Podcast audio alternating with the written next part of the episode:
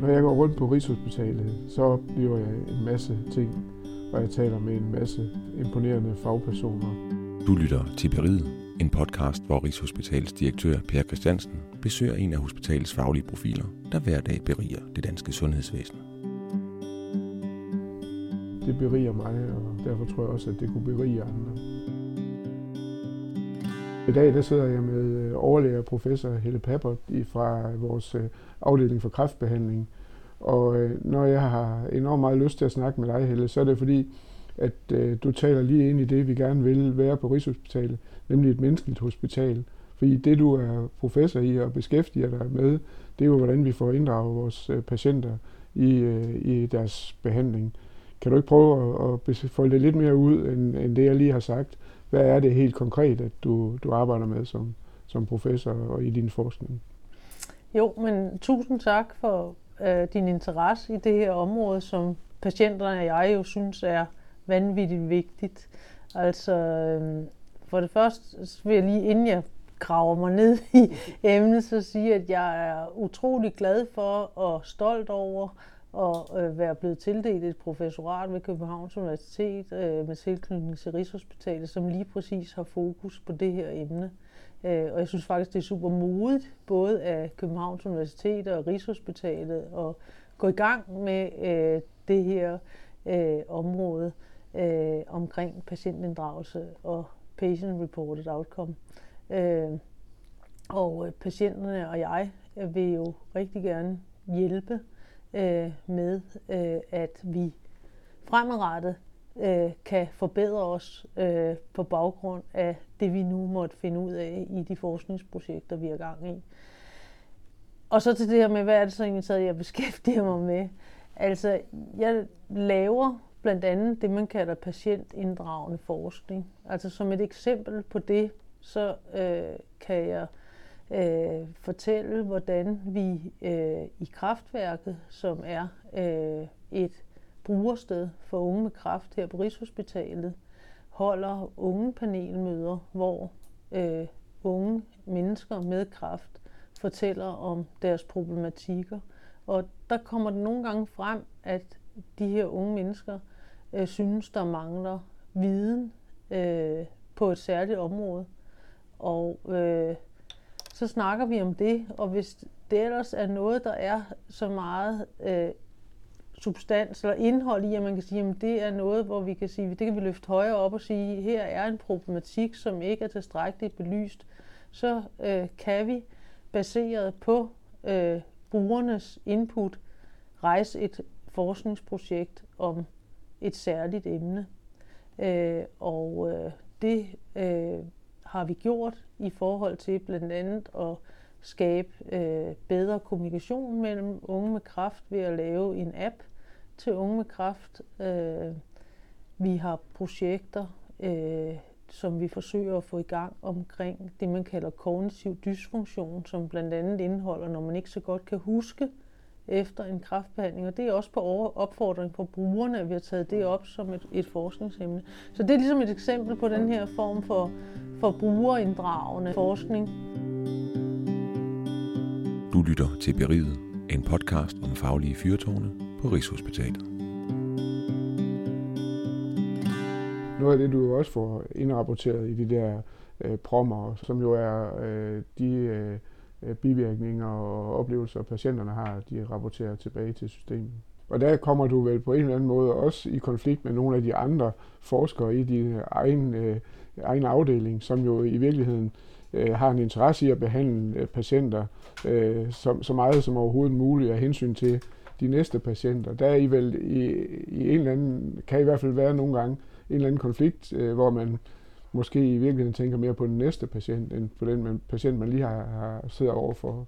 Jeg føler sådan set ikke, at jeg kommer i konflikt med mine kolleger, men jeg er, er uden tvivl med til at udvide deres horisont, fordi nogle af de resultater, der blandt andet er kommet ud af den her forskning, jamen det er jo, at patienterne rapporterer andre eller voldsommere symptomer end det, som klinikerne har observeret. Og jeg vælger ikke at se det som en konflikt, men at øh, se det som en metode, hvor vi øh, med stor hjælp for brugerne, altså patienterne, kan skabe fokus på, at der er nogle andre problemer, end dem vi som fagprofessionelle har fået øje på. Og altså noget af det, vi blandt andet har fundet ud af i en af vores undersøgelser, det er, at øh, blærekræftpatienter, som vi troede havde virkelig forringet livskvalitet over, at de skulle gå og tisse hele tiden, øh, der fandt vi ud af, at det, at man skal tisse hyppigt, når man har blærekræft, det forringer ikke ens livskvalitet i samme grad som den angst, det kan give mm. en ved at få stillet en kraftdiagnose og ved at være i kraftbehandling. Og pludselig får vi jo øjnene op for, at jamen, det er noget helt andet, der kan hjælpe folk. Eller ikke noget helt andet, men, men vi skal have fokus på nogle andre ting også for at hjælpe folk til at få en bedre livskvalitet. Og måske ikke altid er, af behandlingen, der er det af, af selve kræftsygdommen, som gør hele forskellen, men det er også meget at håndtere de problematikker rundt om. Men hvis vi så lige vender den om, så, så, så er det jo også måske, en, en, der er en anden problemstilling i det, at meget af det, du forsker i, også må være ret individuelt fra patient til patient. Altså det her med, at, øh, at vi giver faktisk øh, en ret øh, kraftig livsforlængende medicin, som også har nogle øh, kraftige bivirkninger.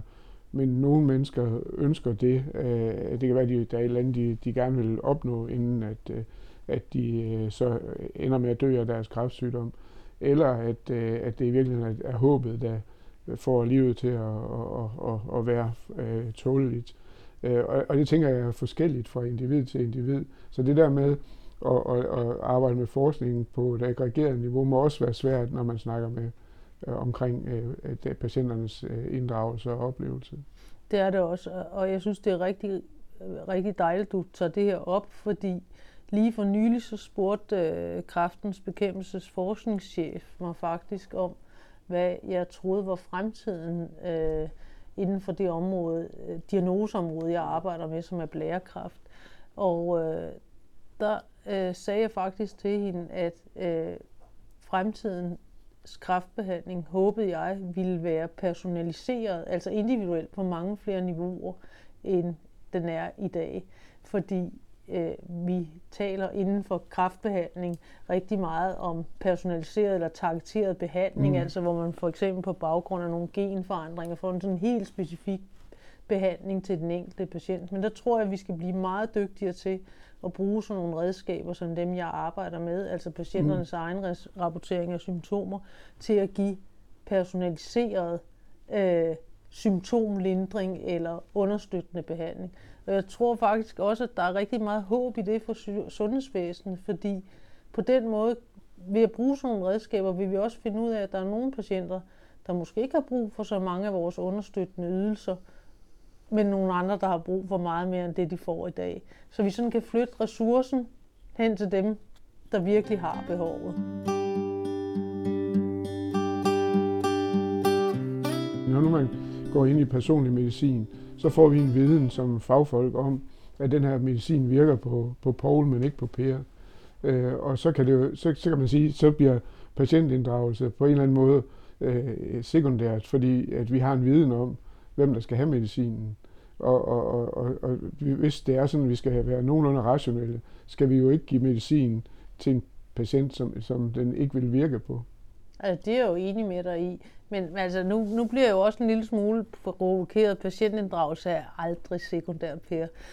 Patientinddragelse er altså en meget, meget vigtig komponent i vores fornemmeste ydelse her på hospitalet, synes jeg. Øh, og patientinddragelse har jo rigtig mange facetter. Så i det eksempel, du nævner, ikke, der vil patientinddragelsen jo forstå i, bestå i at formidle til patienten, at der er et øh, hvad skal man sige, biologisk grundlag for at give den behandling, vi gør, der gør, at nogle patienter vil være selekteret til at få behandling, fordi vi ved mm. på forhånd, at der er stor sandsynlighed for, at den virker, og andre patienter skal have en anden behandling. Øh, og, og patientinddragelse handler jo meget om kommunikation, øh, og også når vi bruger det her patient reported outcome, altså at patienterne svarer på spørgsmål omkring deres symptomer og sådan noget, så er det jo ikke nok, at der går noget information fra patienten over til os.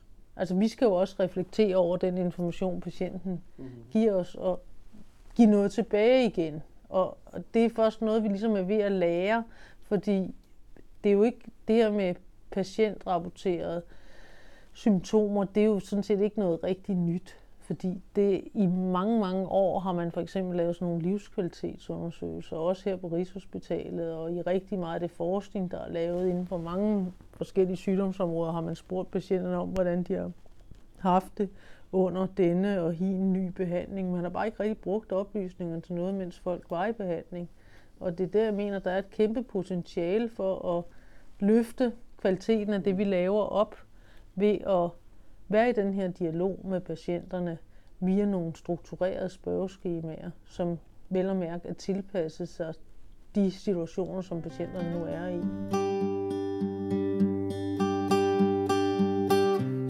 Øh, det her med patientinddragelse, er det ikke noget for de velstillede og veluddannede? Er det også for de svagere grupper i samfundet? Det er det, ja. Øh, altså, vi er blevet meget overraskede selv. Øh, vi har efterhånden lavet en del projekter. Vi startede med et, et, et stort projekt inden for brystkræft, som øh, involverede alle 13 hospitaler i Danmark, der behandler kræft.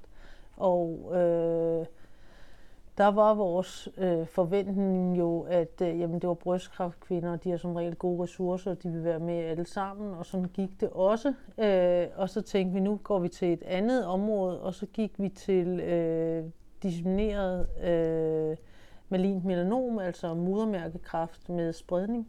Øh, og det var et projekt, vi øh, først og fremmest kørte i øh, Region Syd, øh, og det, der er gennemsnitsalderen ret høj, og øh, vi havde forventet, at mange patienter ville falde fra på grund af manglende IT-kundskab, mm. og det skete ikke. Vi havde en, et, en øh, hvad det hedder, øh, tilslutning til det her projekt, der var meget højere, end de har haft i andre lande med øh, lignende aldersgrupper.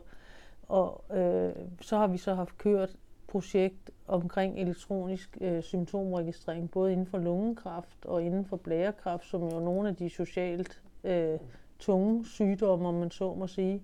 Og, og der har vi igen haft meget høj tilslutning.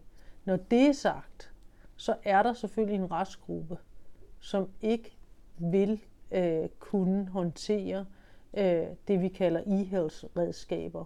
Altså for eksempel at svare på et elektronisk spørgeskema, eller have mm. et eller andet device, en app ja. på en mobiltelefon eller sådan noget. Øh, men, men der synes jeg, vi er tilbage til den der ressourcesnak.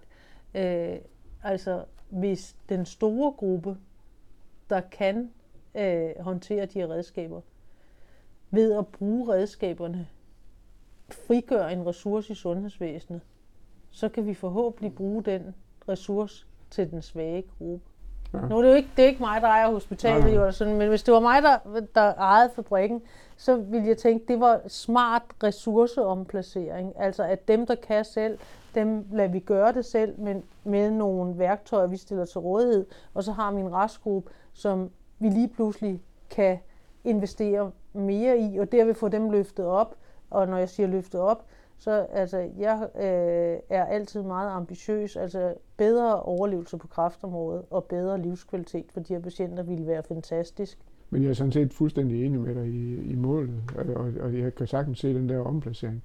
Det, der jo godt kan være udfordringen i det her, det er jo, at øh, jo mere du tilbyder den, hvad skal man sige, den, den bedst stillede gruppe i, i af kræftpatienter, jo større efterspørgsel bliver der også efter de ydelser, man kan, man kan tilbyde i den gruppe. Så, så, så den der direkte omplacering en til en, den tror jeg bare ikke på, men, men det er jo, der, derfor kan vi godt være uenige om det, for jeg synes, øh, målet er det rigtige, og, og det er det, vi skal arbejde på. Men, men man ser bare øh, kravet, der vokser, øh, jo mere vi kan på, på det der område.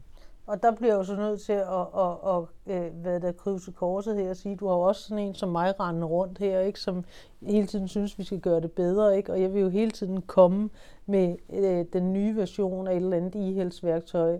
Men altså, når det er så sagt, så tror jeg heller ikke, du skal være så urolig, fordi øh, for eksempel laver vi et projekt med smartwatches, hvor vi, øh, vores hypotese er egentlig taget, at øh, hvis socialt udsatte patienter har et smartwatch, så kan vi detektere mm. tidligere, end de selv vil være i stand til at øh, mærke det, øh, eller være i stand til at reagere, at der er øh, en belastning af kroppen på vej, som der skal interageres overfor, altså hvor der skal gøres Mm. noget, og så kan vi tage dem ind og gøre noget ambulant, i stedet for at de ender med at blive øh, så markant påvirket af deres sygdom eller behandling, at de skal indlægges. Du har jo stor erfaring med udvikling af apps til de her forskellige grupper.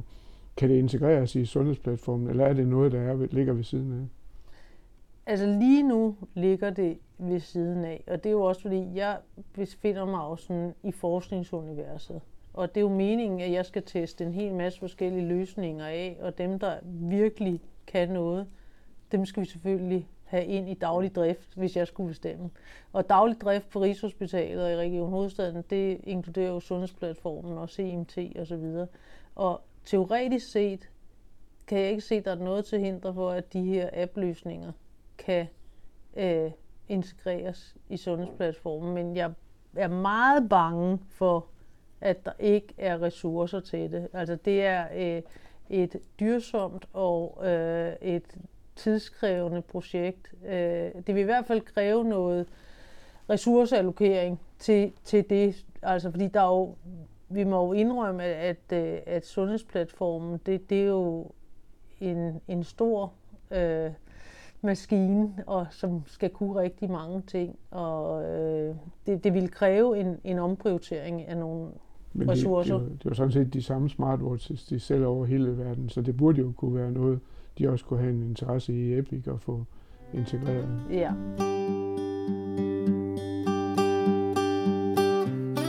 Nu er det jo sådan, når jeg snakker med, med de her fantastiske fagfolk på Rigshospitalet, jeg har jo efterhånden snakket med en del, så får man også lov at ønske, hvad, hvad, hvad du synes, at, øh, at direktionen skulle gøre for at, at lette din, din hverdag og, og dine opgaver. Ja, det er fedt. Det, det er er fedt. Det er ikke engang jul endnu, og man må ønske, det er lækkert. Æ, altså, jeg, jeg ved...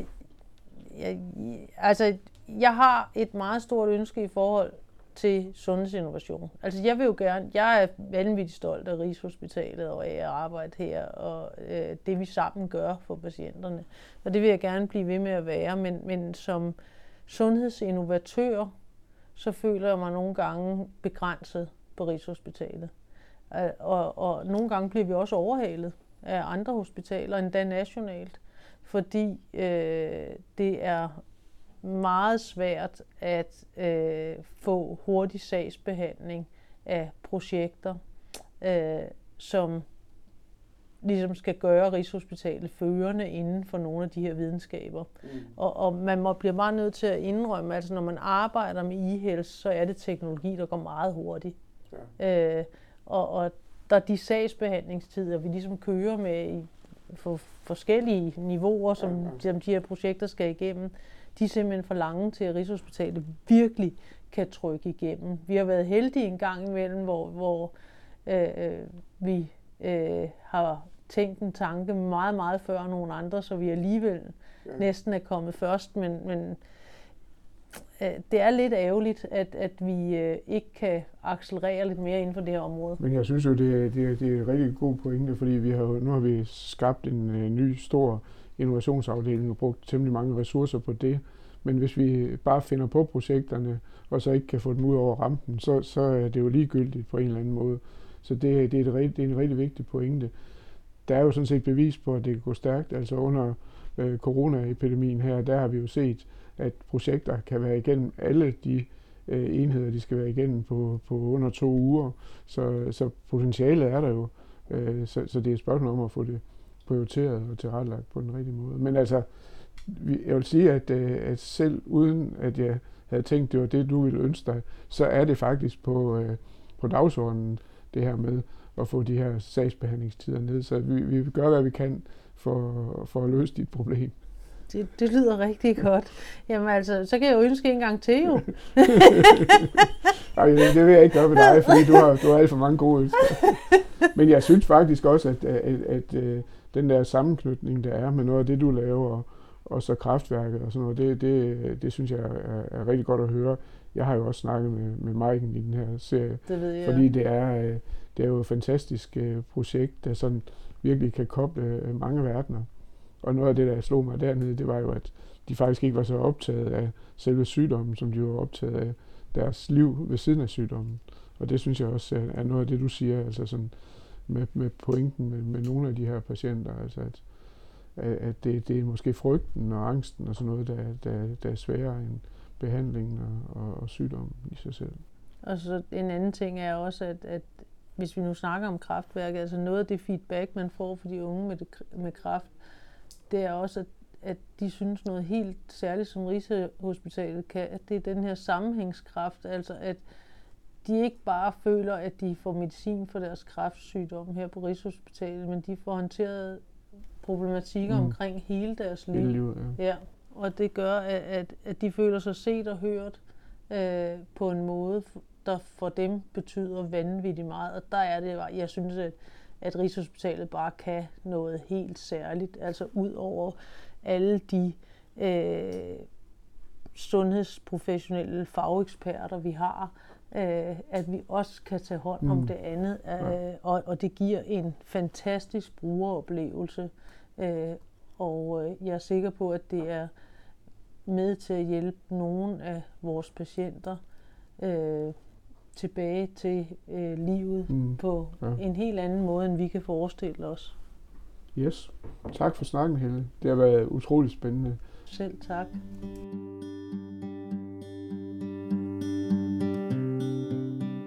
Du har lyttet til Beriget med Per Christiansen og professor Helle Pappert. Du kan høre flere udgaver af Beriget der, hvor du lytter til dine podcasts, på Rigshospitalets hjemmeside eller på intranettet, hvis du er medarbejder.